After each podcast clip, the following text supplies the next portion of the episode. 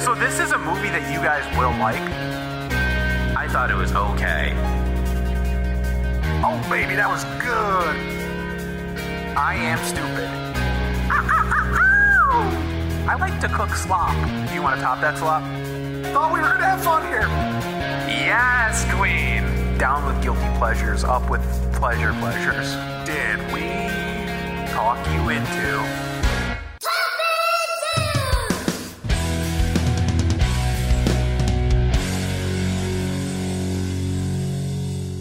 Thank you for listening to Talk Me Into, the podcast where a group of friends tries to talk each other and maybe even you into liking what we like. This episode, it's The Clash. My name is Dan, and I was never a huge fan of Harley Quinn until I found out that Jeff hated her. What a dick. My name is Jimmy, and I'm named after both my grandfathers. My name is Jeff, and I was the recipient of Dan's very poorly thought out record purge. Wow. I don't okay. really remember doing that, but in theory, I know I did. I, j- I remembered it today because you talked about you wanted to get a Dead Boys reissue, and I was like, You have that album. And you were like, I did, but I sold it. And then I remembered that I had that album because you gave it to me, and then I think I gave it back. So here's what happened, fellas. Dan was into collecting records before I was, uh, probably a little bit before I was in high school. And at one point, a few years after high school, Dan's like, I'm done with records. As the world was like, we like, Into we- records. we like records again. Dan was like, no thanks. I'm counterculture. I don't want them. So Dan was like, come over, pick out what you want, and I'm getting rid of the rest or something like that. So he gave me like, I don't know, 20 records or something.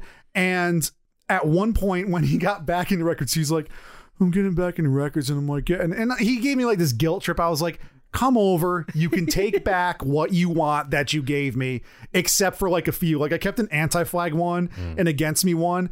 I later sold the anti flag one and I still have the against me record. But funny. I thought that you had taken back the Dead Boys one because I don't have it. So you gave it to me, I gave it back, and then you sold it. I don't know. Maybe I have. That it. was so weird. That's one of those weird things. I that- bet you if I go out there right now, it's on my shelf. that's one of those weird things you've done, like throw out slipcases from Blu-rays. Yeah. Oh, God. just I forgot like I used about to just do that. weird strange things. stuff. Yeah, I'm weird. I think I have good ideas about collecting, and I don't. And I just saw that you have another Harley Quinn comic in your uh, bathroom. Yeah, it's good. You're so into her all of a sudden. A- And I was thinking, I was like, is he into it because I'm not? A little bit. Apparently, yeah. No, I mean honestly, that one in particular, I bought not really because it was Harley Quinn, but because the creator, um, the writer slash artist, had previously done a creator-owned series on Image called Sunstone that I liked a lot, which is like an S and M bondage series, but it's really good. And uh, I was like, oh, they did a large format Harley Quinn that's all like digital painting. It's really cool. I'm like a third of the way through. It's pretty good. It's like Nice. an origin story. Two James, huh? James No. is? His No. middle name. James and Clarence. Oh. My grandfather's name is Clarence. Your middle Yeah. name is Clarence? Yeah, you didn't know that? So Claire. Claire. Yeah. I didn't know. I know that. I know Sonny's Clarence. Yeah. Our grandfather's nickname was Sonny. That's what everyone called him. So Except I know him. except one of his friends, a guy who owned a gun shop whose name was Chris, referred Called to him, him as Clarence. No, he called him Claire. Oh, that's right. Hey Yeah, Claire. That's right. I remember being a Forgot little about kid that. and my grandfather like taking me to see him. And we walk in and he's like, Hey Claire and I was like, What? yeah. Yeah, I was I was named after my father and my grandfather. I wanted to be a third, but my dad was like, "No, he'll be made fun of because his name was Thomas Jefferson Edwards." and and uh, so that's, where funny. Jeff comes from. Uh, but little did he know that's not what made me get bullied. That's like Anthony Blinken, aka A Blinken. That's pretty good. Uh-huh, Yeah, so that's we're this is our show, guys. Thanks for tuning in. Do we have any reviews for people who like listening to us talk we about do. this? We have a very strange thing where apparently Apple Podcasts only shows you reviews from America. So Dan went on to the America deep web. first, baby. He found out that there are The reviews. deep web. I literally Googled international iTunes reviews or something. He Googled and found out that we have uh, three reviews. We're only going to read one of them today because eh, that's how we do it. Uh, so this one is from uh, December 5th, 2019. um, I'm sorry, but uh, the title says Just Fun. I searched for the Magic the Gathering and stumbled upon this. The title pulled me in, and I was not disappointed. From Denmark. I say this every time. I am so proud that the Magic the Gathering episode has pulled in so many people. It's very We funny. hear that all- from more people than not. I know. It's I a very wonder if they popular thing. keep listening though. They're reviewing it. They're, they're The listening to it. reviews are in. no, they're listening to it and then saying that I, I'm still listening to your show. It's good. Like, Yeah. if you review a podcast, you have to really like it because I listen to a lot of podcasts and I review zero of them. yeah. I review them all because I think my opinions need to be heard. That's why you have a That's podcast. true about you, yeah. Middle aged white man.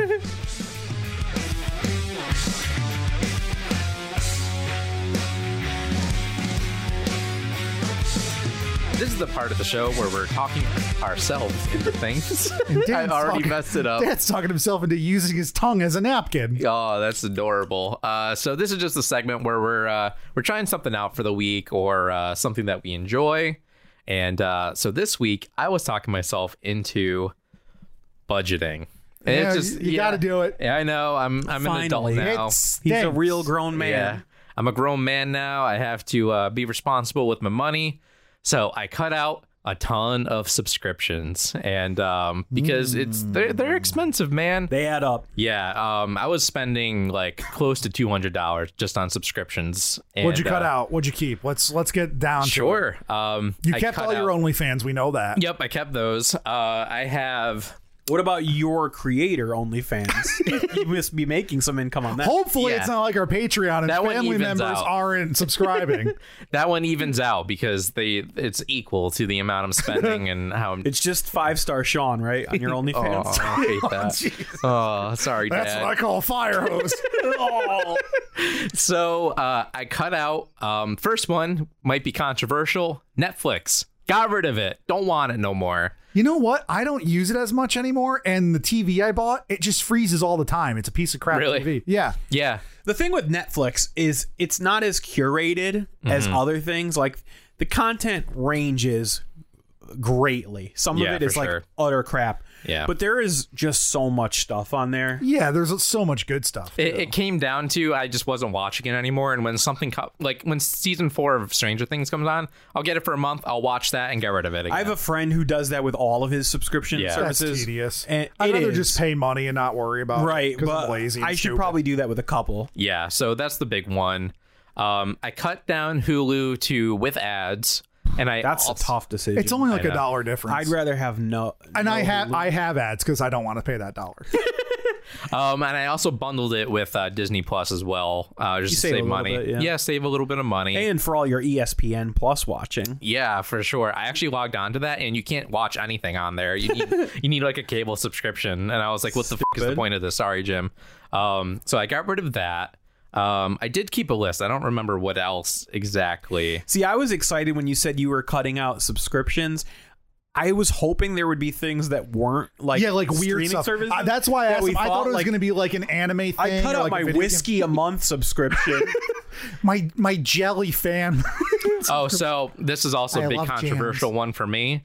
I got rid of YouTube Premium, and I was you're a YouTube so- boy. now you have so to watch sad. commercials like the I rest hate of us. it. I, it's one of It's the worst bad. things I've ever The- it done. just- Now you progressively know why the first like five YouTube things you asked us Yeah. to watch I complained about. got rid of it. Um, I got rid of a ton of uh, patrons, Patreon things that I was subscribed to. I'm only uh, one patron now to uh, Dungeon and Daddies. dude and we that's it. uh we have been using um lindsay's stepdad's youtube tv which you pay like $65 a month for it's like cable Mm-hmm. Yeah. and the amount of commercials on there is absurd It sounds for streaming. atrocious, yeah, yeah. it's awful Uh, and I got rid of um, ExpressVPN. I was using it for a while. Don't really use it anymore. Getting rid of it. And uh, the other one, which is also kind of controversial, but I also kind of feel good about it because I don't like supporting this company, is Amazon. I just got rid of Amazon Prime. I don't need it. I was barely using it. Yeah, well if that's you're not hard. using it Yeah. As much as I hate Amazon, I love Amazon. I mean, me too. Every my wife buys sucks so that they're much so stuff. bad. Every Yeah. single day, I get five thousand notifications for buying stuff. But It like, what are you gonna sucks do? that you they're know, so evil. what do you? What do- I drive a car. Yeah. I put money into companies I don't want to put it into. Yeah. You, but you make the changes you want. I won't shop at Home Depot because they're Trumpers. I don't go to Chick Fil A because they're Mm. homophobic, transphobic, garbage people. Yeah. I don't buy Goya. You know, you do certain things that you can, and this is what you can do. Yeah, that's what So, I yeah. did. And uh, it, yeah, you know, it is what it is. Uh, but yeah, budgeting, trying to save some money, and um, in order when I'm doing that, I'm inherently buying more things because I have more money now, which sucks. Classic Uh, Jimmy. I know it's such a me thing, but uh, I'm I'm trying to cut back. Jimmy's like, I saved hundred dollars this month on streaming services, so I'll buy a three hundred dollar video game thing. Yeah, that's kind of what it is. uh, Jeff, what are you talking yourself into? I'm talking myself into something that I just decided this morning. I haven't begun it. Wow. Dan is going to be proud of me because he's hated this for years. He's absolutely hated it. He's belittled me time and time again. really? And it's time to change, not for him, but for me. But as a friend, he'll be proud. I am going to reorganize my record collection alphabetically Oh, by last name. He's getting up. He's standing giving a ovation. Standing ovation. Standing ovation. Wow. I didn't know you were an alphabetical. I'm an I'm absolute alphabetical, but I go by first name because I have a small collection. Oh, first so I name. was And always is, isn't it frequently plus- disorganized? no, it's not. Oh, I thought my it was. seven inches are my seven inches. Oh yeah, you just throw them in a I'm, pile. I'm re- I have them by band, but I'm gonna reorganize those. But like Bruce Springsteen, I keep it B, I keep it up top. I see B. Dan, Dan, Dan Springsteen's all the way in the floor. Like I it's listen hard, to those- but it's right. something embarrassing happened to me yesterday, Jimmy. We were at record Uh-huh. store day and we were going through and the owners of the shop were there and they're like, "Hey, if you can't find anything, let me know." And I was halfway through Mm-hmm. and I was in the Fs and I was like, "Do you guys have Fela Kuti? I didn't see it here." He's like, "It's under K." And I was like, "I don't know what why yeah, I didn't I wasn't think Person's name. so That's I- funny. yeah, I was I just, love um, like side tangent on the Howard Stern show. They always make fun of Baba Booey for having records because they don't understand what the modern world is and what's popular. well because Howard is a a 90-year-old mother. yeah, Yeah. and uh, they were like making fun of his record collection. They're like, "How do you organize them?" Because he said that he organized his record collection. He's like, "Well, alphabetical by artist," and then they're like. So Bruce about- Springsteen is it under B or S? And he's like S. What about the cars? Is it Yeah. under two or six? So I mean, th- that's what I've been doing. And like, I was even, I went to go get a Willie Nelson record and I'm like, it's it's not in the ends. Where is it? I'm like, oh yeah, I'm stupid. I, I'm doing it wrong. So I'm, I've just been confusing Oh, you mean myself. at your house? I'm Yeah. like, yes, it would be. And no, I've just been confusing myself now too. I'm not gonna lie. Like this was a joke that I almost tried to do, which was in um, High Fidelity when he says he organizes his records autobiographically by how Autobiographical. they've made him feel That's at moments right. in his life. And I was like, I wonder if I could do that. But, like I saw Dan's record collection, and you keep soundtracks and stuff separately. I just throw that in alphabetically. Mm-hmm. I Like do I said, too, yeah. I have a small collection. I'm not going to think go to the end for a soundtrack. the only reason why I started doing that is because some of those things are questionable, and I would never remember. Like Down from the Mountain is a soundtrack to a documentary about Oh Brother Where Art Thou. So- So where do I file that under D? I would like Yeah. never think like, but a lot of times I can't remember what it's called. It's so funny too, because like I love records and I I spend a lot of money. I have, I have a lot, but I have like I don't even have one full shelf of the IKEA Calyx. And then like my older brother, who's been collecting records since the '80s, has 27 of those shelves. yeah. Yeah, crazy. When you say just says- shelf, you mean unit. Yeah, you units. have more than one No, shelf of units, records. and he has every single shelf with pull-out drawers with letters on them. By the way, if, Alphabetized. if you're interested in like learning about what Jeff's talking about, watch our collector's edition Yeah. videos. It should all be out by now. Yeah. Yeah, so it was it was a twofold thing. It was me being embarrassed in public in front of my friend, and also I got a bunch of seven inches, and I just like throw them in a pile. Like I have bands I really like in one section in chunks, and then the rest are just all together. I was like, this is absurd. Yeah, my video games are currently like that, and I need to actually get into uh, alphabetizing most of them. So uh, yeah, I like it, Jeff. Do Uh, it. It's very cool. Do it up big time. Daniel, Yeah. talking yourself into this week? I'm talking myself into a hmm. How can I describe this? It's like a mini series that runs on the GQ YouTube page. Sure. already hate it. no, you'll actually enjoy this if you ever gave it a chance. It's, there's not enough content to do an episode about it, but I'm sure that this is something you both would like. It's called The Breakdown. It has nothing to do with GQ. I don't know what GQ is. It's like a men's fashion magazine. Yeah, I hate this already. No, it has nothing to do with that. Listen, hear me out. The breakdown, they've also forayed into pop culture, and that's where this goes in. So, what they do for these videos is they get an expert of some sort to critique and analyze stuff in movies and TV shows that they're an expert of. Oh, I've seen these videos before. I, Yeah. I don't like them. Oh well, a lot of people have done them. I think Munchies has done some and Yeah. stuff like that. These are just It's re- always like, oh, I, I'm a, a sound guy. Like I'm listening to Ninja Sex Party to analyze his voice and stuff like that. no, that's not what these are. Okay, these are well, mostly F film. me then. and uh, like some of the best ones are they'll have like a marine biologist on to like talk about movies that are, have sharks in them. That sounds a lot like Neil deGrasse Tyson shitting on every movie that exists. it's not always shitting though. Sometimes they're like, that's very accurate and like very well done. Like they had some sort of an animal expert talking about like animal attack movies and stuff. And uh they they showed um what's the Leonardo DiCaprio bear movie? The uh yeah. you know what I'm talking Yeah. about. Yep. I saw it. Something It's with good. an The R. Revenant. The Revenant, Revenant, thank you. yeah. And he's like, this is incredibly accurate. Whoever like designed this scene like studied how bears actually attack in the wild and stuff like that. Uh, so it's really cool. And like that's the ones that I s- first started seeing. But then like they get deeper into like some interesting subcultures. Like they had a dude who's like a restaurateur and he's been in the you know working in kitchens all his life, talking about like cooking scenes from movies and like he pooped on some stuff that you wouldn't expect, but he also like loved Ratatouille, and he's like, okay, yeah. the idea of a rat is ridiculous, but if you look at the way this kitchen is laid out, it's not only is it accurate to like how a restaurant kitchen would be, but it's Mm-hmm. it's accurate to the time period and the place that this film takes place in, like the era in French cookery and Right. stuff like that. So yeah, it's pretty fun. I mean, it's not something that I'm like, oh, I have to watch every episode of this. But if I'm like sitting down eating a bowl of cereal and I want to like throw something on, it's a great like little 10 minute video. I love Les Stroud, the Survivor Man, and they had him doing stuff with like movies where people like have plane crashes and stuff. He gave a really in depth talk about if you had to resort to cannibalism, like in the movie Alive, what parts of the human you should butcher and eat first. Oh, interesting. The butt.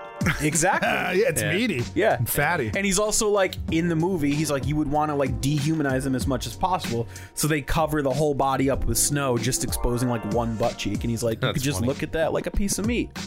And I do. And we're talking about cannibalism on the podcast. Jimmy, what are you talking yourself into? Already I did already it. did it. Jeff. It's He over. already did it. Yeah. Wow, his memory is going.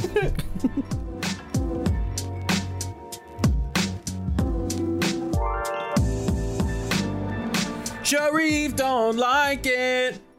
Okay, fellas. Okay, fellas. I want to hate it so bad, but I don't. Jimmy. yeah.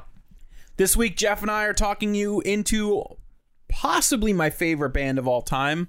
he says it every episode. Every I, I don't, though. You do. oh yeah, I do. The only band that matters, The Clash. All right. All right. All right, let's do it. you probably know some Clash songs, right, Jim? Oh yeah. They had some hits.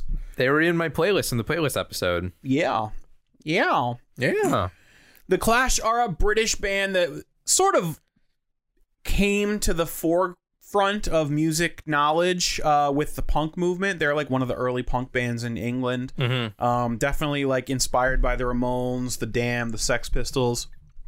But from an early, can you could you just stop I'm moving? the I'm whole moving thing? Um, it back to where it was. You didn't have to say any of this. The microphone was going like this in front of my face. It, it was fine. Everybody's fine, and you make it a thing every time. We're over.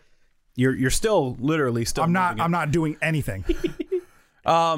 so they made it clear from early on that to them punk rock was not a genre it was like an attitude or a way of thinking so they were not going to get pigeonholed into distorted guitars and fast fast drum beats um, and so from pretty much their first album forward they were always growing expanding tackling new new challenges things like that so they're definitely like one of those artists that you can hear a super growth from like their formation till the time they dissolved Oh, that's interesting. They were I all- actually didn't know that about them. oh yeah Oh yeah, dude, they loved like American rock and roll. They loved reggae at the time because like at the time you had a huge uh immigration from the Caribbean to England. Yep. Mm. So Hmm. they utilized a lot of those sounds in their music. then they came to America and toured and started to fall in love with the history of American music, like roots rock, blues, jazz. Um, even like started to dip their toe into hip hop, funk, stuff like that. So they're like really And- over the pl- all over the place. Disco. Yeah. Oh. Um, they were only together for about ten years, seventy six to eighty six. Like the Beatles. Yeah.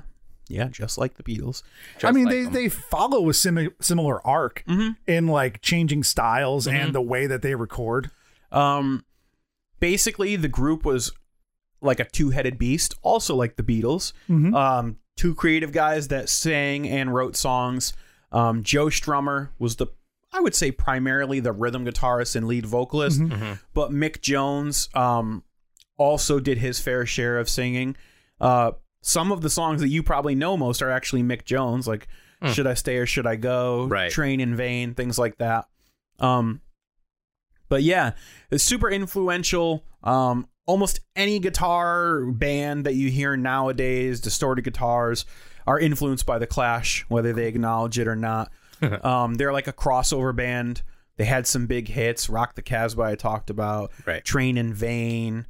Uh, London Calling, even w- got some big radio play. Um, what's your exposure been so far?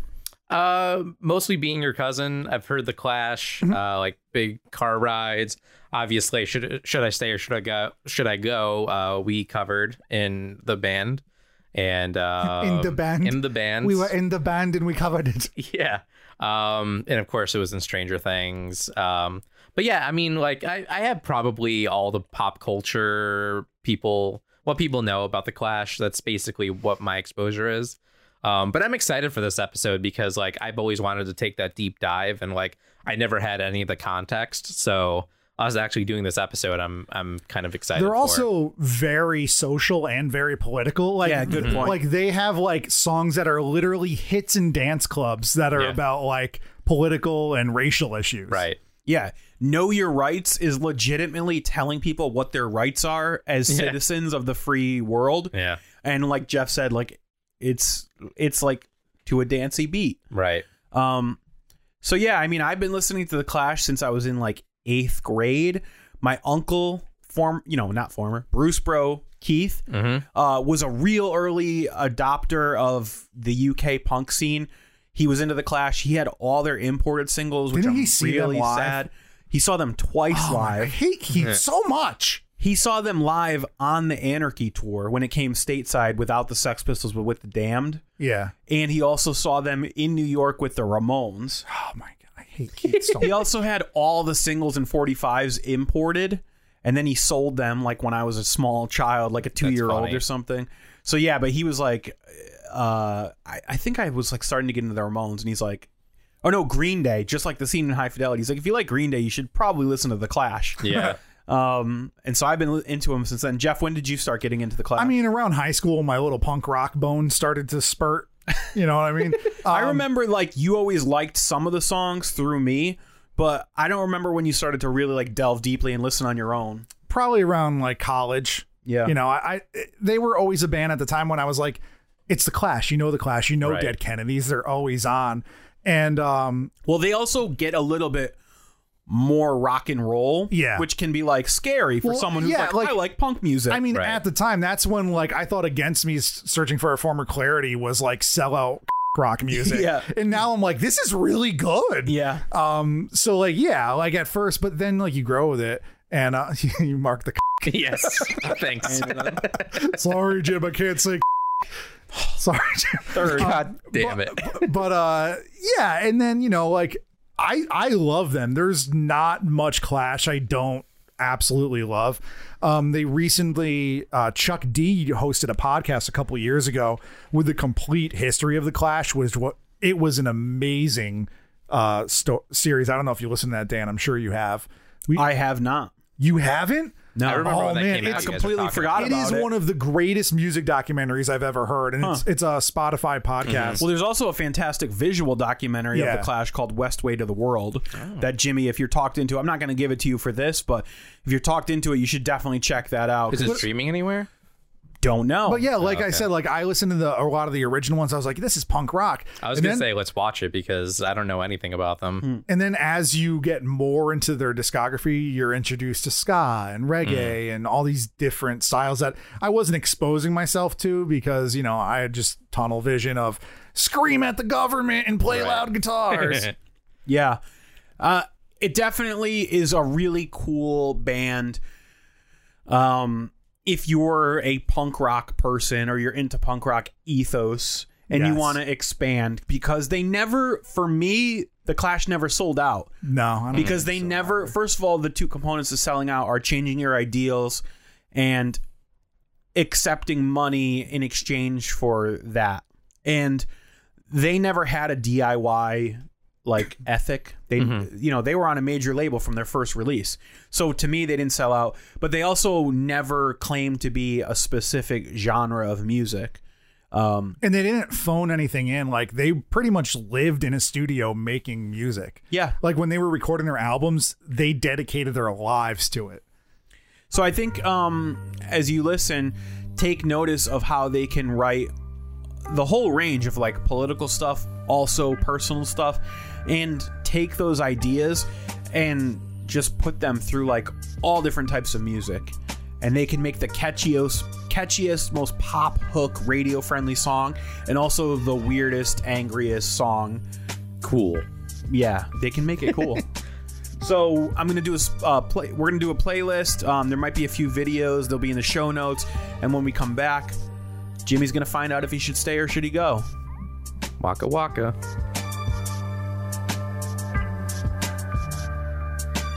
Should I stay or should I go, fellas? I don't know. We're gonna find out. Oh, we'll find out. Does Jimmy like it? Dun, dun. Oh, that's good. Oh, thank you. All right. I wrote it down with a little song note. Oh no!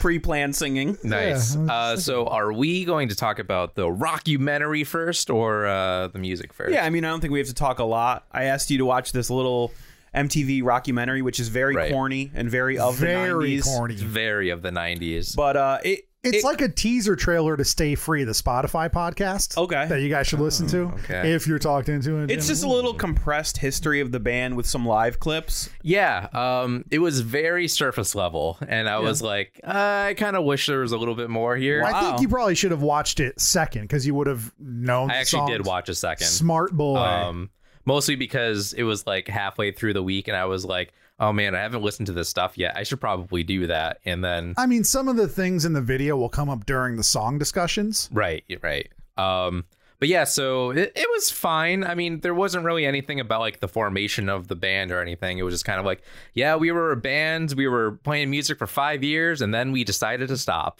They they don't really have like No, a cool formation They story. don't. They they pretty much just like Dance It in the first half. They wanted to be the biggest band ever. So when they get called sellouts and stuff, they really weren't because they never No. started out as like this underground thing. Right. But throughout the playlist, and we'll get into it, is you know they ha- they released albums for like just under ten years. And like they were on CBS Records, Mm-hmm. like huge international successes, but their message never was watered down. They just Mm. they fought with the label a lot, but they always won. They fought the label and they won. Yeah, I mean, uh, as far as formation, like they were all professional musicians. This isn't Mm-hmm. like a garage band. Okay. in a garage land. Yeah, exactly. I mean, it makes sense because they were very good to start with. yeah. So like, w- I didn't do a great job in the first half of this episode. I don't think that's why I Okay. felt like we needed to have like some sort of a documentary. Okay. But yeah, Joe Strummer was in the 101ers, which was a decently, you know, pretty well regarded, successful rock and roll band. And uh, Mick Jones, he had had a history in professional music as well. And he was friends with Paul Simonon, who was like the least experienced. Mick Jones basically taught him how to play bass, Okay. which, Jeff, have you heard those stories Yeah. about like using stickers on the bass? Yeah. So like when That's they funny. they he was literally like such a new bass player Yeah. that uh, Mick Jones had placed like colored stickers on the fretboard of the bass to show him where to put his fingers. That's pretty good. I mean, you can hear it in this playlist. Like this is Yeah. a chronological playlist. He Yeah. he gets better. yeah, yeah, for sure. Also, they use studio bass players at times, which is sort Mm. of like the unwritten secret. Well, of they the also band. like they are a studio band more than they are a live band. Like they're fine live, Mm-hmm. but they like lived in the studio. It became their dedication, their obsession. And like even the drummer, we'll get into it later, but he wrote songs and recorded p- Mm-hmm. different parts. Like so, if somebody could play something better, they just would. Or if they wrote something on bass, they would just play it on bass. Right. Yeah, you could definitely hear it in like the production value too. Like there are some songs that like I was like my mind was blown at how like how good the recording was from Mm-hmm. like 1978 or whatever, you know. yeah, they do that Beatles thing, which is just like if you have a great idea, then just do it. Like, Right. don't worry about like, oh, Playing I'm it the live. guitar player. I have to play guitar. Right. I will disagree with Jeff a little bit. I think one thing, like, maybe they're not the the tightest or like best sounding live act, but their live energy is like Oh, second no, to none. I I didn't mean to like take away from that, but like some bands are not good live and they're like they sound good in studio, but like they they wrote these songs in the studio to be on a record. yeah. Oh, for sure. Yeah. And then when they played live, it was less about like making it sound true to the album and more about like expressing the energy and the vibe and the feeling. Right. Because like the drummer's not going to play drums and piano at the same time. He's not. Yeah, Mm-hmm. and also just like a whole other thing about the Clash too is obviously they're very politically driven. Yeah. They have a lot Little of like, bit. yeah, they have a lot of lot of politics in their music, and it, it was just funny in the documentary they were just talking about like, oh, are you politicians or are you musicians? He was like, and I was listening for a whole day, and I I came up with the idea that. We're musicians, and I was like, "What the hell does that mean?" And it was just very funny. And um, Well- I, I was kind of hoping that they went into their politics a little bit more in the documentary, but I Well, mean, we're- like this, we're, the we're music not kind reviewing of. that. That's just trying Right. to give you a base. So the thing with the Clash and their politics, which is interesting, unlike a lot of like political punk bands, quote unquote. Well, first off, they're not American, so Mm-hmm. No. they're not talking about American politics.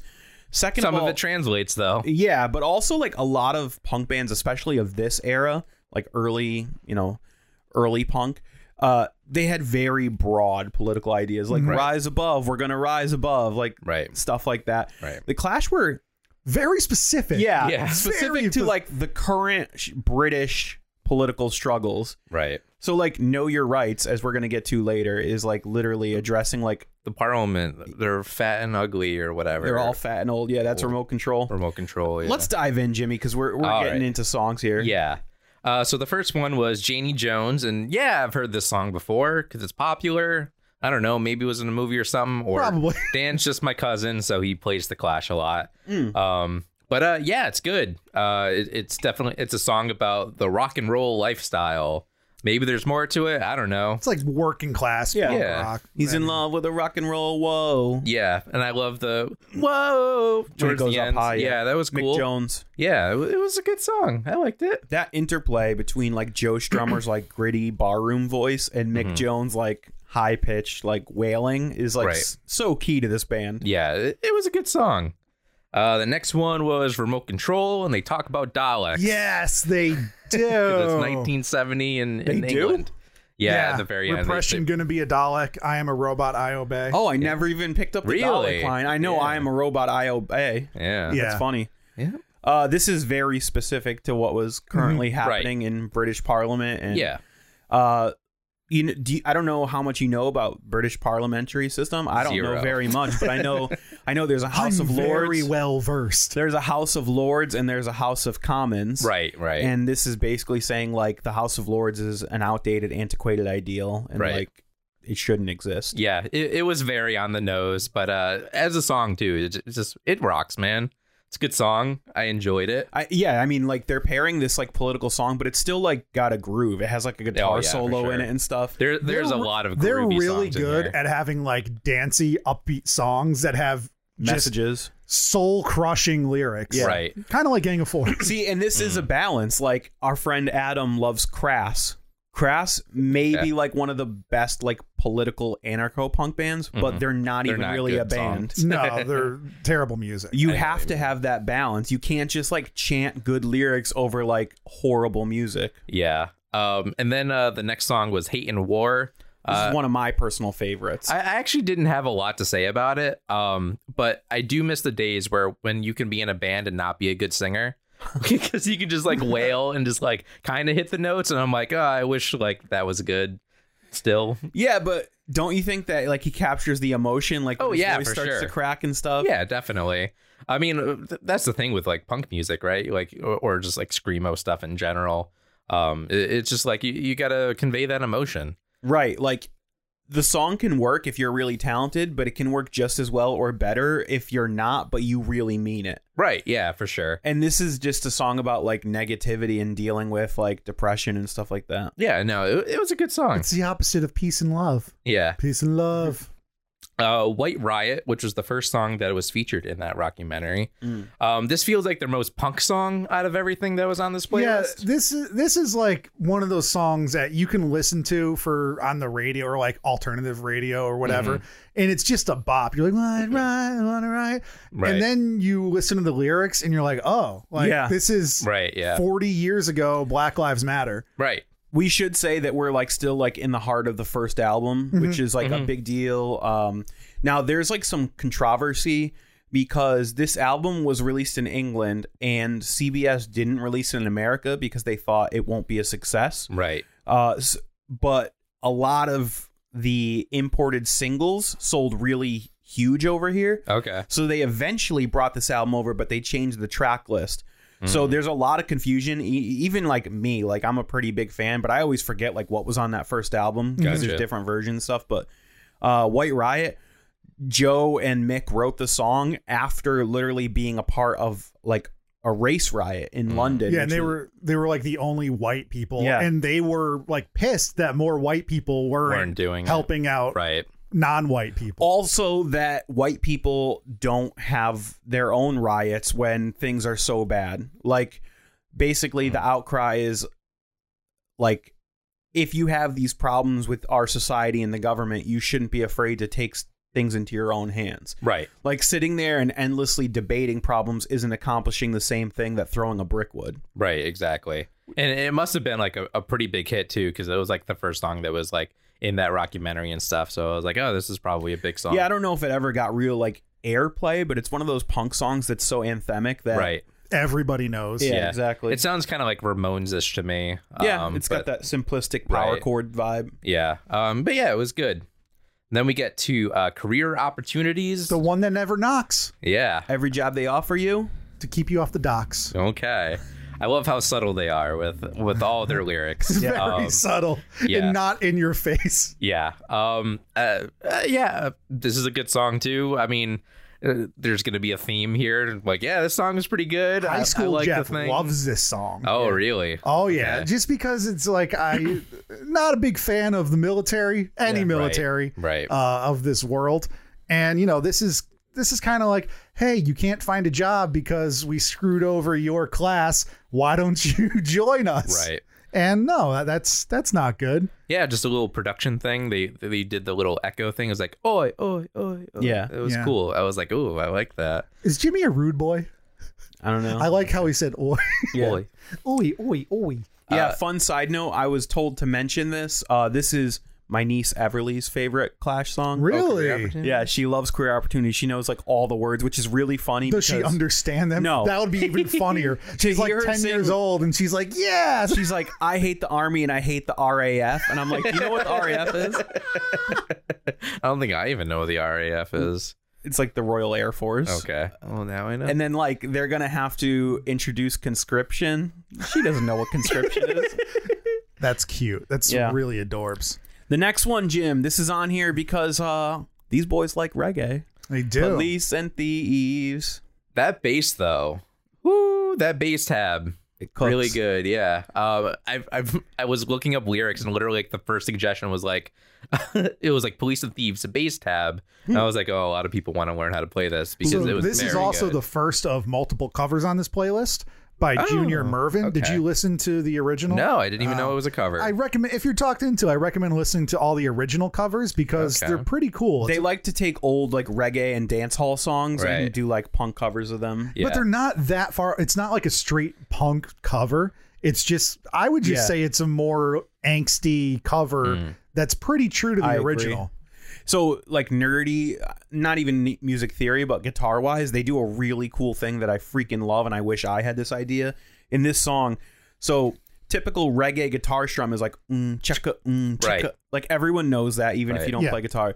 So they were like, "How are we going to do that for two guitarists?" So they dismantled that strumming pattern. They alternate, right? they each take one half of that Yeah. mm, chaka. They they do that in a few songs and it's it's pretty difficult to pull off. So Joe Strummer goes "Eh, and and and eh," and Mick jo- Jones goes "Eh, and and and. That's eh." When you "Eh, awesome. put that together, it's and and Gang of Fours, Nah. Damaged Goods. They I do was that. just thinking the they exact alternate same thing, between yeah. guitar and bass, and I covered that in a band once. Oh, really? And I was telling Dennis, he's like playing it all the way through. I'm like, no, we alternate, and he's an amazing musician, and I'm not. And even like explaining it to him, he's like, It oh, goes well- against your instincts as a guitar you're, player. Right. you're- you're also sometimes playing on like the offbeat. rhythm, yeah. One person's playing on the offbeat, and it's just it's really cool. It sounds awesome, especially in headphones. Oh yeah, have you li- did you listen to this in headphones at all? Yeah, yeah, yeah. yeah. Because there's some really fun stereo play between the Yes. guitars. Yes, there was. Um, yeah, this is the first song when I realized the Clash isn't really a punk band; they're more of a dance No, they're band. not.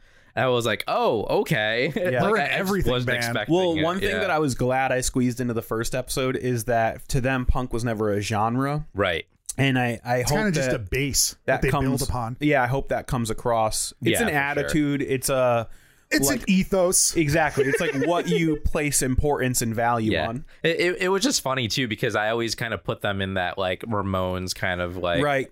Um, but it, it, Well, see, the thing is, like most people who don't listen to the Clash equate the Clash with this first album, right, when really like they pretty dramatically changed throughout Oh, their yeah. career, and like a lot of the big hits, people don't even realize were the Clash. Right, like Yeah. train in vain. Yeah, Oh yeah, definitely. Um, yeah, it, it was just funny. Um, especially because like w- we all sort of listen to like more harder stuff or whatever. And whenever we go to uh like shows or whatever, Dan, we talked about this when we went to go see um that band uh that did flood. They might be giants. yeah. And uh, Six oh, star Six Brian Star peeping in Brian. the window like a creep. Hi, we're recording. Four star, sorry, four star Brian. Oh yeah.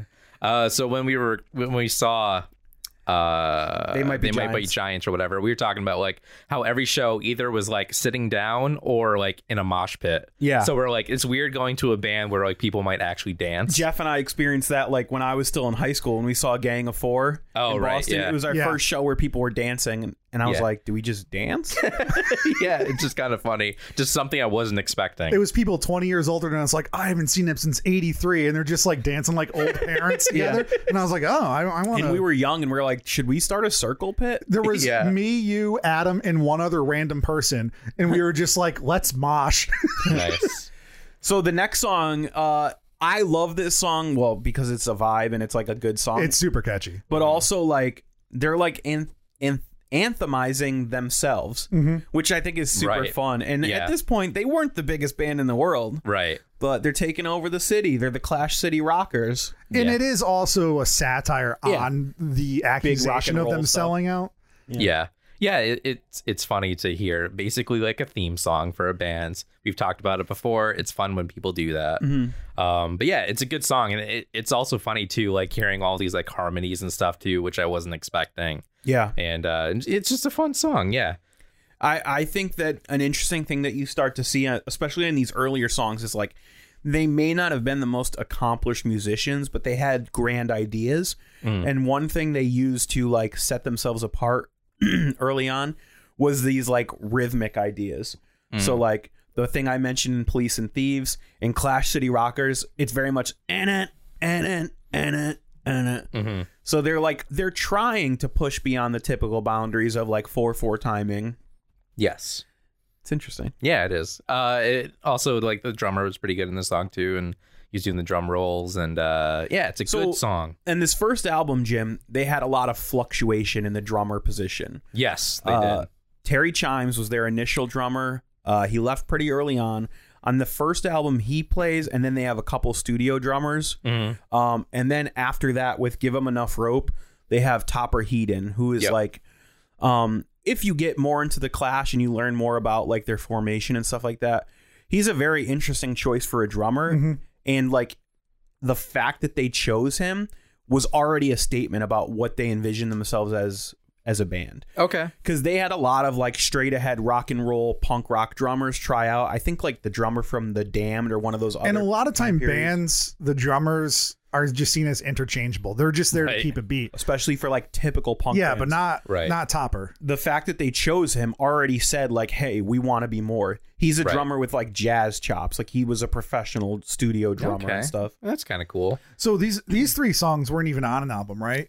Right, they Yeah. were singles. The Clash were a huge single band. I mean, of the time period, and also like, I think like the the record labels didn't really know what to do with them early on. They were like, "Is this punk thing for real?" Is it going to last? Are they going to last? So, like, maybe we shouldn't invest a ton of money into a full length. Maybe we should just put out a whole bunch of singles. And that's sort of what happened. All right. And like I mentioned, those singles got popular overseas. And they're like, okay, we can give Like them some I Fought money. the Law Yeah. wasn't on an album. Right. Oh, okay. Now we know. Uh, Jail Guitar Doors. I'm Yeah. actually not very familiar with this song. This is one of my favorites because it's so early on in their career, but like feels like so much later. If you didn't know when this was released, you would think it's later. yeah, it feels like it could have been on London Calling. It does feel like it could be on Give 'Em Enough Rope, which is around the same time. Yeah. They said, "F them." Sorry, Jim. It- it- there, there was an f bomb in there, and I was like, "That's cool." Uh, I actually don't have a lot to say about this. Like, it was well, obviously th- we see like a theme them talking about like the uh, jail structure and like uh, Well, this is a cover as well. okay, of an old song. Law I'm not even enforcement. sure if it's reggae or whatever, but um, I don't know. There's just like such a cool vibe of one, two, three, four, uh, and then at the end it goes into this really cool rockabilly thing where he's like the jail guitar doors. Mm-hmm. The guitar behind that is tip is like total like Carl Perkins Mm. guitar. yeah. I Fought the Law, Jimmy. You, did you know that this was a cover of the Bobby Fuller 4, I did not. which was a cover of the Crickets? It's a okay, cover of a cover. wow, I did Yeah. not know that. A lot of these songs were were like they weren't making a statement about the original artist. They were like just in their musical vernacular, like they Mm. grew up. But they hearing it. also they grew to love American rock and roll, especially since they became big in America, like Dan Mm-hmm. said, with all their singles and imports. They went on like small tours and like across the country, and they loved like middle America. Mm. yeah. Like they would just go to like um Woody Guthrie uh, his like museum or whatever in Oklahoma Mm. and like they just loved Texas that whole area so they just became enamored with this style so I fought the law is kind of like that they actually I read a little bit more into this song in particular when they made it to California like Mm-hmm. Dan said they were going to record a single and there was a jukebox that had the Bobby Fuller 4 version and they just learned how to play that 3 days Mm. That's later funny. went back to England and recorded it Hmm, that's kind of cool. Uh, yeah, no, I mean, it slaps. It's a really good Yeah. song. Uh, everybody knows it. Everybody's heard it on the radio. I enjoy it. they do some fun things in this interplay of music and lyrics, which I don't think were on the original versions. Robbing people with a six gun. I love that. Oh yeah, definitely. I, I actually do agree with that. That's really good. Um, I enjoy that song a lot. Safe European Home. We're getting into the second full length. Give them enough rope. Yes. Controversial at the time because they worked with I forget his name, but uh producer who was known for like sort of making American like bullshit corporate rock. Yeah. Like, Oh, he okay. recorded Blue Oyster Cult and some other bands of that nature. And the fact that the Clash chose him was already just a statement on like where they saw themselves. Yeah. Uh, Safe European Home. This might be my favorite Clash song. Wow. It's really good. I don't know. I just wasn't expecting it. Um, just like the entire part where uh, they're talking about uh, the Rudy can't fail part at the end, Mm-hmm. and uh, just like the music like is going, and then it like drops out, and then comes back in. Yeah, it's- I was Jimmy likes the biggest production nerd song. yeah like, oh yeah, definitely. It is, it's cool though because it goes to just background vocals and like rhythm Right. guitar, and then it builds back up. It's very strange is- because it's not a fade out and then fade back no, in. the drop out. Well, Right. And it's also what remains. Like he doesn't fade everything out evenly. Like certain Right, instruments right. and background vocals. It's almost like Right. a weird long is, crossfade yeah. thing.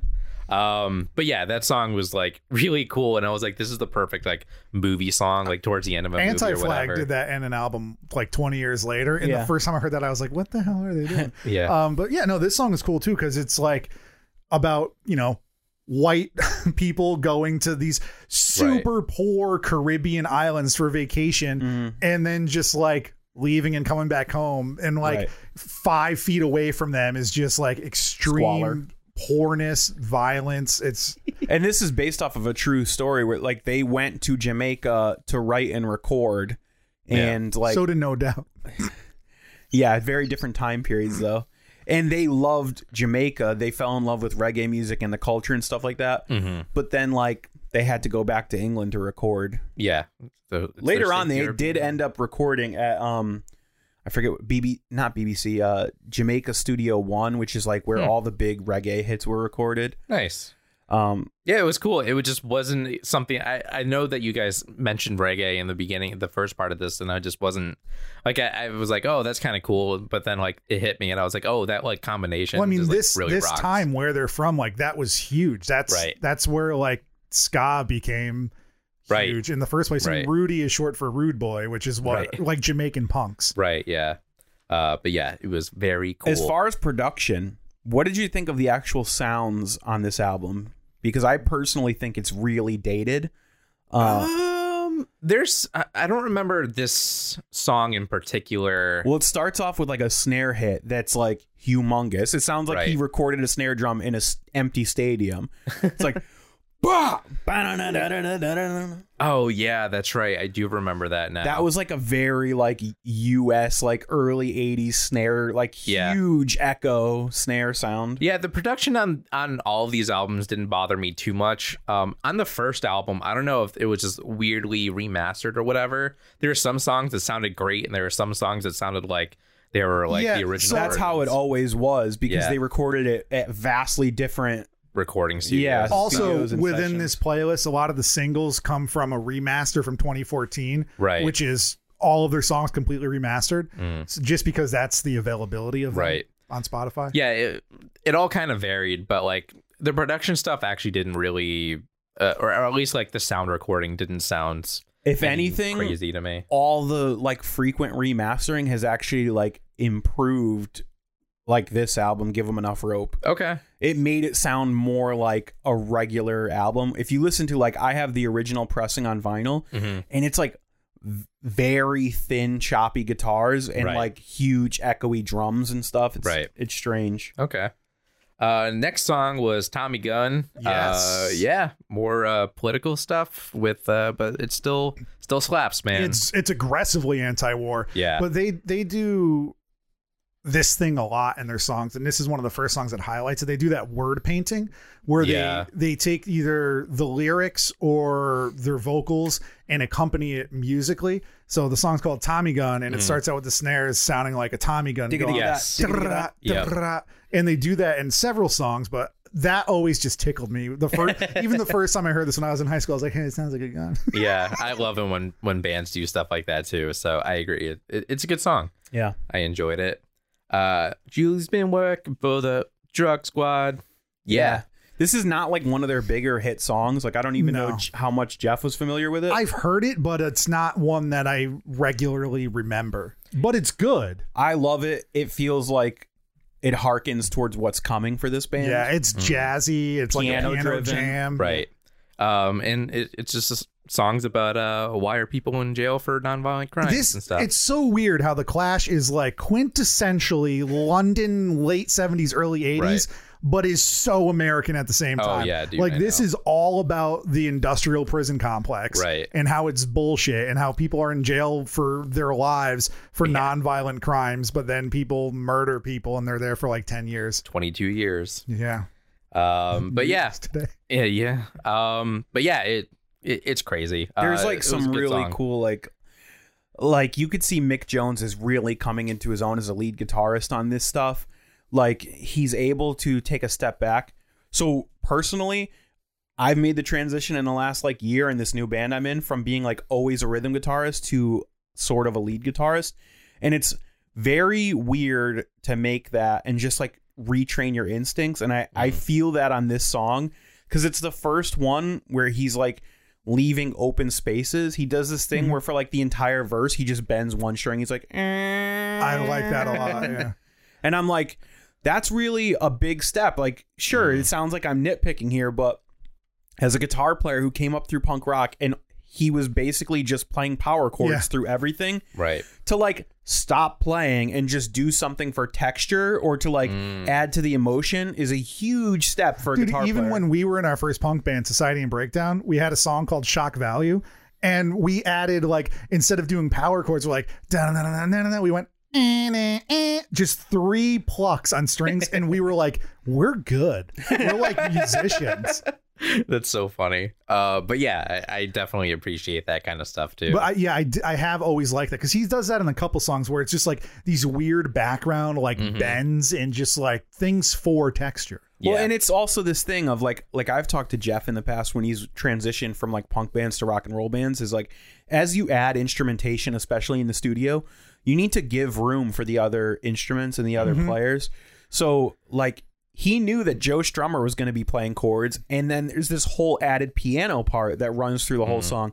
It would be a jumbled mess if he was just strumming chords through that whole part. yeah, that's true. I try to explain that when I was in Hooks and Sinkers. I was like, all right, we're not a three piece punk band. Right. So like, yes, you you're a good guitar player, but now we have a keyboard player who's going bonkers during his part. like, do less. Right. You need to let Gotta add everybody texture. breathe. And as you learned, that's difficult for people to to do. some people, yes. Put your ego aside. not to name names, but But as the Cheers, Clash progressed in the Sergeant. studios, as the Clash progressed in, in the studio and started to add more texture and more layering, it wouldn't have worked if they weren't able to make room for each other. Yeah, definitely. or even if he just kept doing power chords throughout, it would have just sounded muddy or boring. Yeah. We're talking a lot about Julie's been working in the drug squad. We're talking about the Clash. yeah, really, we we are. are talking Uh, about them moving forward. But uh, yeah, it's a good song. We're gonna get on to one, two. I got a crush on you. Yeah. I love this. I think it's I mean, there's a lot of bands who have songs like this. I'm pretty sure it's based on like an old traditional Yeah, I'm folk sure. song template. It's it's like a classic rock and roll song. It's kind of the Mm. very most Beatles-ish. Ramonesy song. Oh, to me, it's very Too. Beatles. There's yeah. that awesome weird sax solo in it. Yeah. for no reason. It's great.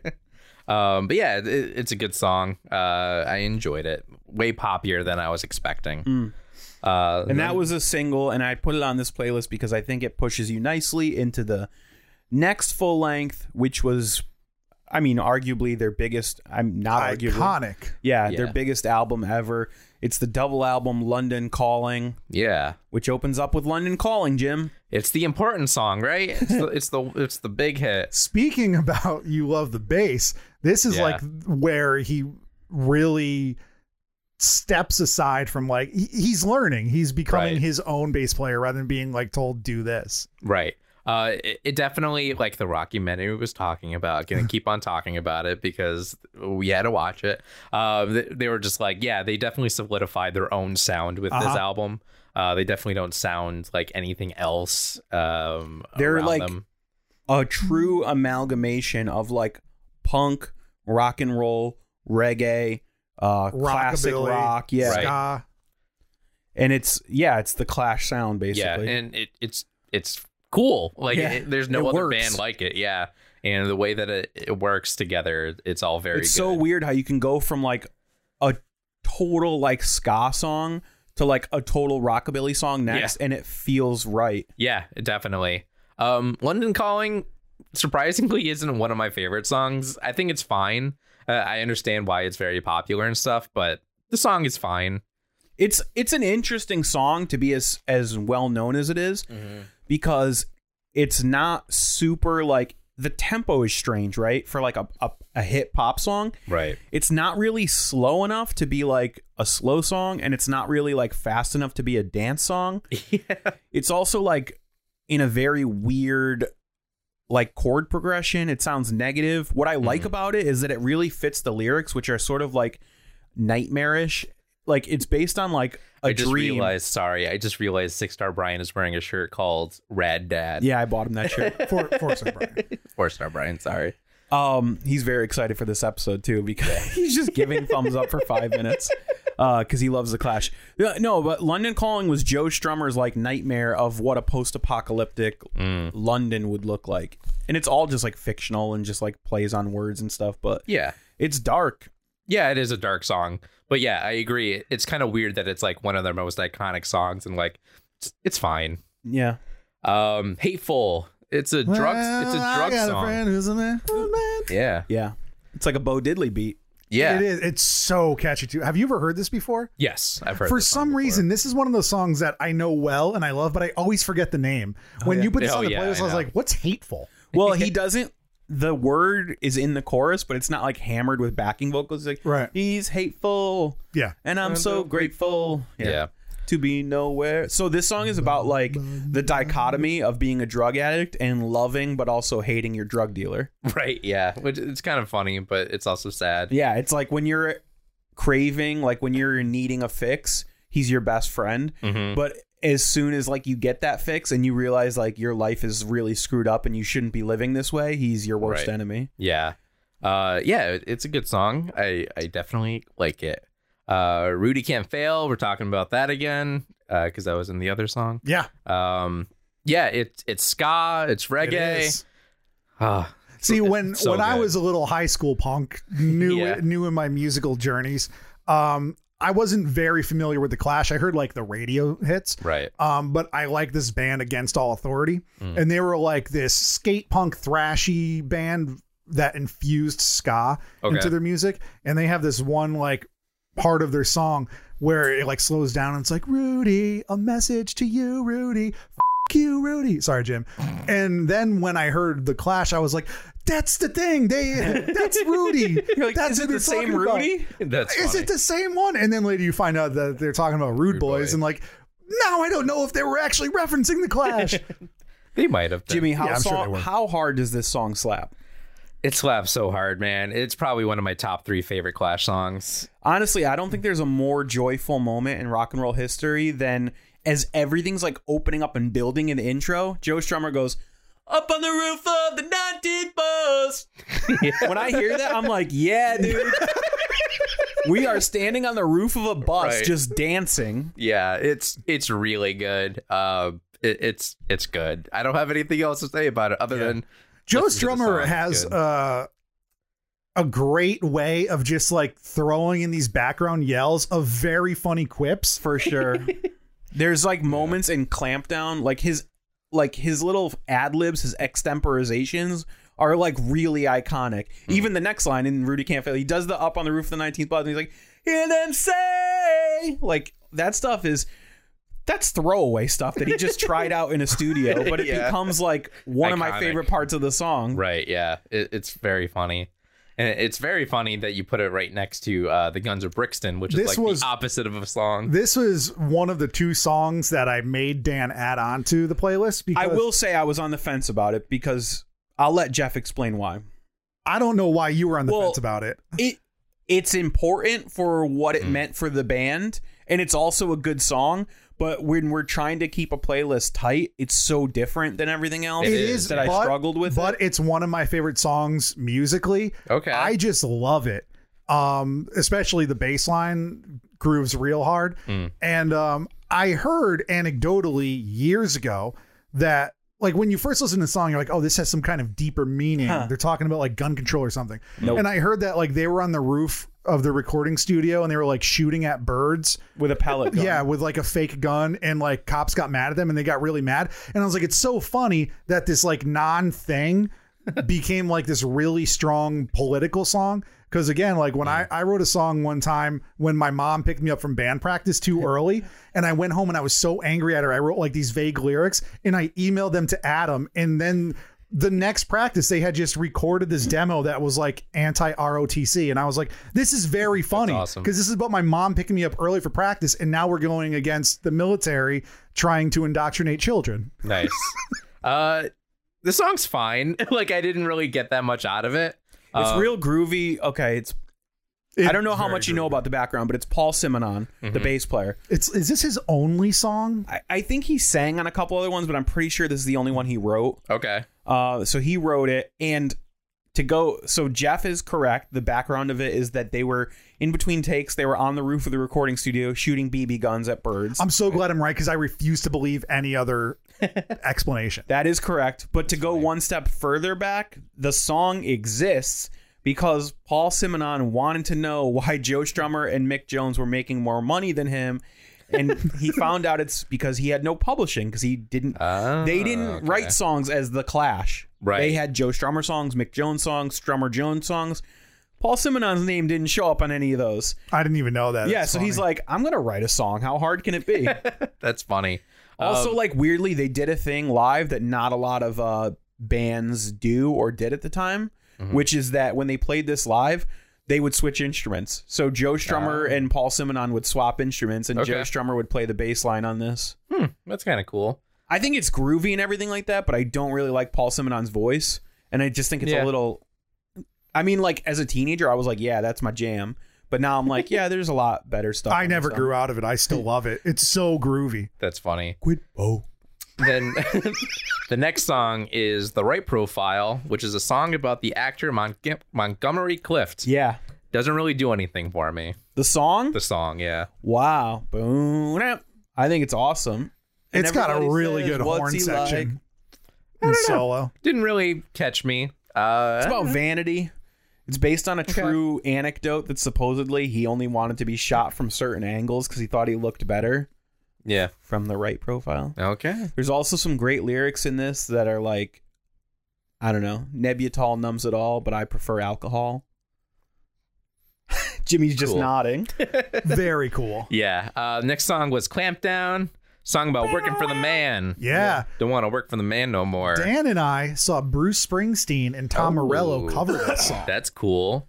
Was it good? Yeah. It was very cool. this sure. is sort of anthemic for them. It's big. Yeah, There's it- like it seems tons like of it. weird background sound effects and stuff. Yeah, this song was really good. I definitely liked it. I actually liked it better on the re-listen than like the first listen through, and I, I kind of appreciated it more. Yeah. Um, but yeah, it's grooving. It's good. the lyrics are like so smart too. Like just Uh, Yeah. the way he gets across his point without actually like calling it out is like you grow up and you, and you fall down. You start wearing blue and brown. Right. It's just it's about conformity and stuff like that. It's interesting. Then we get to Train in Vain, which we talked about before. We Mm-hmm. we were saying that didn't.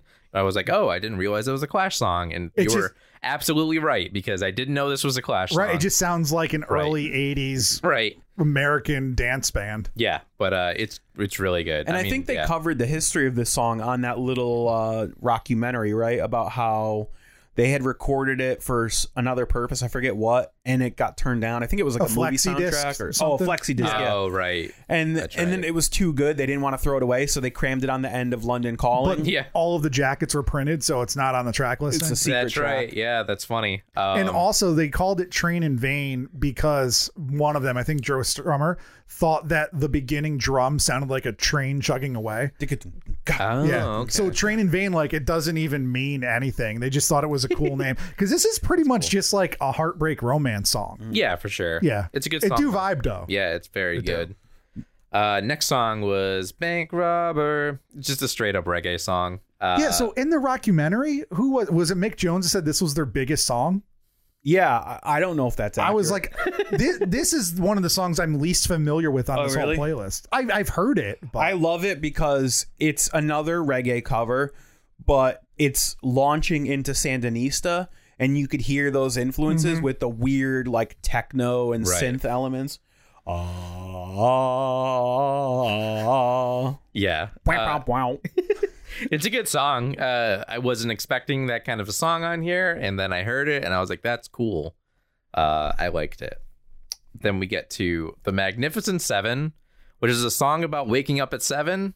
Apparently, I don't know that it's really about much. I don't know. Digga, digga, digga, digga. Yeah, Digga. kind of funny. I used this on our last podcast. It was a musical bed. You want to talk about bass hooks? Boom, boom. Bugga, bugga, bum, bum, bum, bum, ba, ba, dum, ba, Oh ba, dum. yeah. This song is it's got the disco, it's got the dances, it's got the funks, and like vocally, this dude's rapping. Yeah. He's Yeah, a, he's kind a of, hip hop yeah. artist. Yeah. That's true. Yeah. This This is like, like- Sugar Hill gangy era. Sandinista, okay, for me, London Calling is like, hey, this is who we are right now. This is like how we grew up, what we listen to, what we love to hear. And then Sandinista is like, that was cool, but now we've seen the whole world and we've listened to like what people are doing all over the place. And this is like what we vibe with now. This was uh not critically acclaimed when it came out. This album, it's very long, Yeah. and Right. there's a lot of big ideas Yeah. jammed in there. yeah, I'm gonna go on record and say like I don't love it as much. Uh, it's too big for me to get my head around. I've tried to listen to it more lately. like the White Album. Sort of, even like less catchy though. There's Right. a lot of like experimentation on this album There's some really good songs like the ones that Dan picked, and then there's some that you're like, okay, that you're like, is this even a song? This is just a collection of like riffs and sounds and Okay. Um, yeah, it's to me, it's a little like masturbatory. Like, hey, we put out London Calling. Let's even go further. Right, right. Uh, then we get to Police on My Back, which is more music about law enforcement. This Yeah. is also a cover of another band from the same era, but they do more of that um, word painting, which is like Mm-hmm. the intro,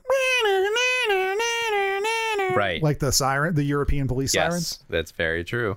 Um, I do like that. And uh, this is also one of the more like pop centric. Like, it's written more like a Yes. typical pop song on this. But it album. still has that A cap mentality, Yeah. which yeah, I'm beginning to think the Clash don't like police officers. I don't think Joe Strummer would be backing the blue, is what I'm saying. yeah. It, it, it's also funny too that they somehow like the entire chorus is just saying the na- the days of the week, but it's still catchy. I was like, that's kind of cool. Uh, like, how much effort did you have to put into the to the lyrics for that one? Uh, but it, it's good. It's a Yeah. good song.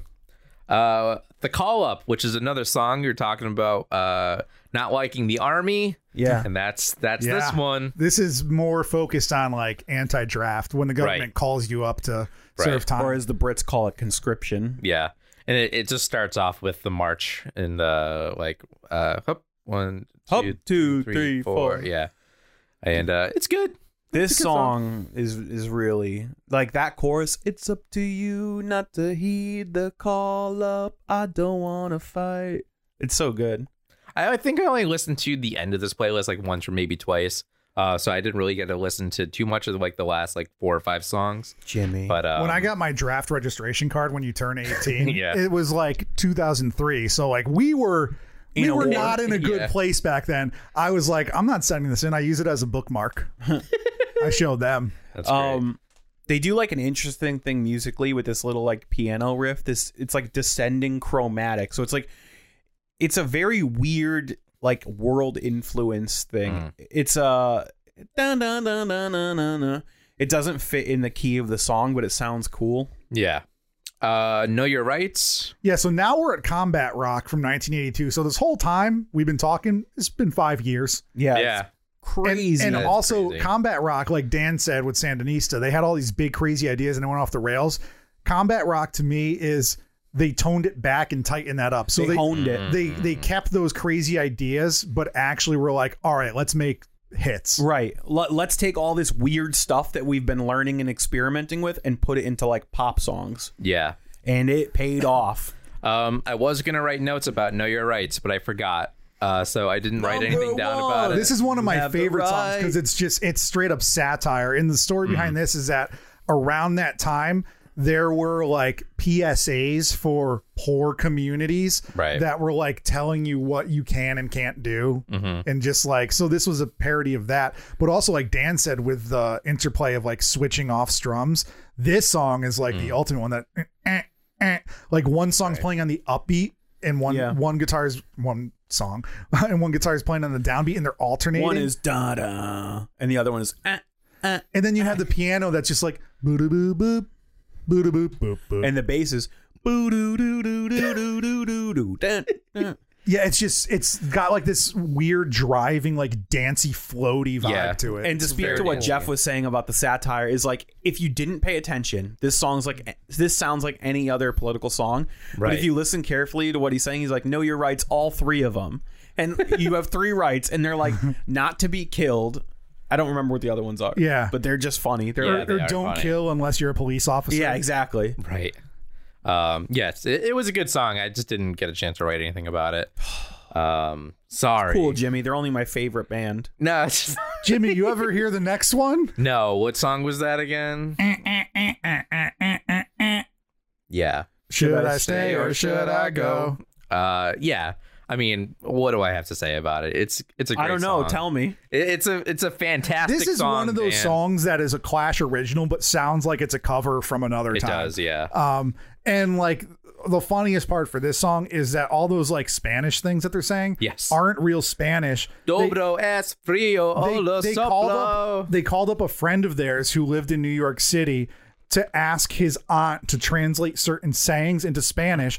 So they said in English what they wanted. He translated through the aunt what it was in Spanish, said it back to them, and they got it wrong. So they're just speaking like this telephone, literal telephone game of broken Right. Spanish that doesn't make any sense. And it's just so fun. Fun fact: When we were in the band together, uh, this was one of our covers, Yeah. and I knew all the little Spanish parts because I was doing backup vocals. It's for a that. very fun song to play. yes, Yeah. It- It's a fun song to see live. It's a fun song to to, uh, to see in Str- Stranger Things. It's a fun song just in general. It's I'm going to also- say that like it might be one of the most perfect rock pop songs. Oh yeah, definitely. Like a pop song with a traditional rock and roll band. Absolutely. Uh, yeah, it, it's a great song. Um, it's also very funny that it got popular after it was in a commercial, Jeans which I commercial, didn't know yeah. about, Oh yeah. which is funny. It was not released as a single, I don't believe, even No. prior to that. no, There's a lot of Clash songs that have been in commercials. I don't know if that was the first, I think it was but I an early big one. I 'cause it was for definitely, Guess like, yeah, Jeans, I the- think. the first time I heard the Clash was probably in a commercial when I was like 10. Yeah. I don't know. uh, but yes, it's a good song. Rock the Casbah. This to me feels like their biggest hit song as far as I like think it radio is. play. Yeah, I Yeah. would say so. It's just a straight up dance song. Yes, it's it is. so rocking and lyrically like we said it's hyper specific to one like political thing that happened in I know. argentina or Which armenia is very or funny. i forgot where Yeah. um It's littered with like Middle Eastern references. yeah. The Sheikh told the boogeyman. and is it racist i don't i don't think it is but it's Uh, I don't think the song is, but the music video is problematic. Yes. they showed a little bit of it in the rockumentary, and I was like, Ugh. lock the cash box that was another commercial do you yes, it remember that was. No. Yeah. Um. Yeah, that's been used everywhere. I think the song it's I- it's not one of my favorite songs. oh think i, it's love fine. it i've always loved it Yeah, I I think it's okay. I love when the uh, jet fighters use their lasers and you hear. "Pew, pew." Cool. yeah. yeah, i mean So yeah. I don't know. I I guess final push is that like you we didn't put anything from Cut the Crap on here. Their best album. Basically, after this album came out, they had one more album, and it was doo doo. Well, you know, Oh, Mick okay. Jones was not in the band at that Yeah, time. it so wasn't real. It uh, was They like tried to watered down continue version on of without Clash. Mick Jones, and it was not successful. Um, there it's so funny because like even during the rockumentary thing that we watch, they had songs in there that we didn't add to this playlist. Yeah, and I it's was hard. Mm-hmm. like, it's yeah, you can't add everything, but there's like everything you've heard. We gave you, I mean, we gave you big chunks of like London Calling and stuff, but Right. there's so much more to explore Yeah. with them, and. I mean, they inspired so many bands that we like and that you like. Uh, maybe if Right. you don't even know it, but I don't know. I think you liked it, so I'm not going to push very hard. Yeah, th- I kind of just back up what Jeff says that if you liked chunks of this, you can delve deeper. If you're like a first album guy, there's more than half. Plus, of an after album this, still Joe left. Mm-hmm. Strummer had a solo career, like some side band. Joe Strummer and the Mescaleros, Yeah. and um, Mick Jones had a, a follow up band that had some pretty big hits too. Um, Big Audio Dynamite, they were called. Okay. That was fun. Paul Simonon also had a band like more recently um, that like had one big hit song. I can't remember what they were called, but something about the Queen. Okay. And Topper Heaton may or may not be alive doing drugs. I don't know. Yeah, he had a bit of a problem at the end of the band. Oh. Poor guy. Uh, Yikes. but yeah, I mean, another like cool thing is there's a lot of footage of them. There's a great documentary called West uh, West Way to the World. There's also a full live uh, film which you Hmm. saw clips of in the documentary of them playing at Shea Stadium. right. That was released as a movie called From Here to Eternity. Okay. I would Uh, definitely that may recommend not be the name of that. Stay Free. To me, that's like one of the best music documentaries I've ever seen or heard. It's r- done really well. It's hosted by or narrated by Chuck D. Jim, do you have any final thoughts, or should we ask you the question? I mean, I'm talking to them. I mean, like, Damn it, you took this away from us. I mean, like, yeah, it, it was one of the easiest talk talk me intos you've ever done. Oh, uh, it- it's it's great. It's fantastic. Um, I wish you guys did this episode earlier. Honestly, I was Really? like, Well, oh, we can't man. we can't I know do we- we everything got- all at once, Jim. We got to do it later on. Sometimes it's fine. Uh, What's yeah. your favorite era? What are you going to return to first? Um, I actually might return to the first album first. Uh, I might go chronological. Yeah. Um, Jimmy, wasn't keep expecting going. it. Take your time because Dan has to go to the bathroom very badly. Yes, I can see that. Um, but yeah, His legs are quivering. it- it- it was a very good playlist. I think you guys did a great job. Uh, Rockumentary, not great. Uh, didn't really need No, that. it wasn't. it Uh, wasn't meant to be. Well, But yeah. one of these days I'll have you over, and I own the DVD of West Way to the World, and we can Okay. watch that because I love it, and like nobody's seen it because it's out of print and everything. Okay. Well, Next time on Talk Me Into, we are having a guest on oh, to talk us into another More band music. from England. More British oh, music. Geez. Radiohead. Yes. Radiohead. Friend of Oh, Okay. the pod, Jess, will be on to talk us into Radiohead, a band that she is is much beloved by her. okay. Jimmy. yeah. Uh, I I have listened to a little bit of them, and I'm lukewarm. Where do you fellas stand? Zero. yeah, I don't really know, Uh, know, much. anything. I know the hits. Yeah. So Jess will be here with a big old playlist. I heard she's been working tirelessly on this project. Uh, in the meantime, Jimmy, where can people find the podcast? You can find the podcast at Talk Me Into on Twitter, at Talk Me Into Pod on Instagram. And if you feel so inclined, you can send us an email, talkmeinto at gmail.com. Dan, where can people find uh, your bathroom? Uh, my bathroom is going to be where I'm at soon. Uh, I'm on Twitter, Danny underscore breakdown. Jeff, how about you? I'm on Instagram at I almost said large heart on Collider, which it is not. Uh, Magic the Clippening, uh, and I'm on Twitter at J E F F F F F two seven. That's Jeff with five F's, the number twenty 27. seven. I'm speaking slowly, Jimmy. Jimmy, how about you? How about you? you can find me E at Son of a Fitch, S O N N A V A F I T C H on Twitter, Instagram, and YouTube. Thank you Dan, for what about listening. you? Oh, did we? We already did. Already Dan. did it. oh, then we didn't do talk me into. Yeah, We did. We did. Yeah, we did. Oh, okay. Thank you for listening to Talk Me Into. What will we talk you into next? I have to pee. Kissing. I'll be right back. I have to. Pee. Hayden War! The only thing we are today! He has to pee, but he's singing. I get up out of the way, and he's singing instead of peeing.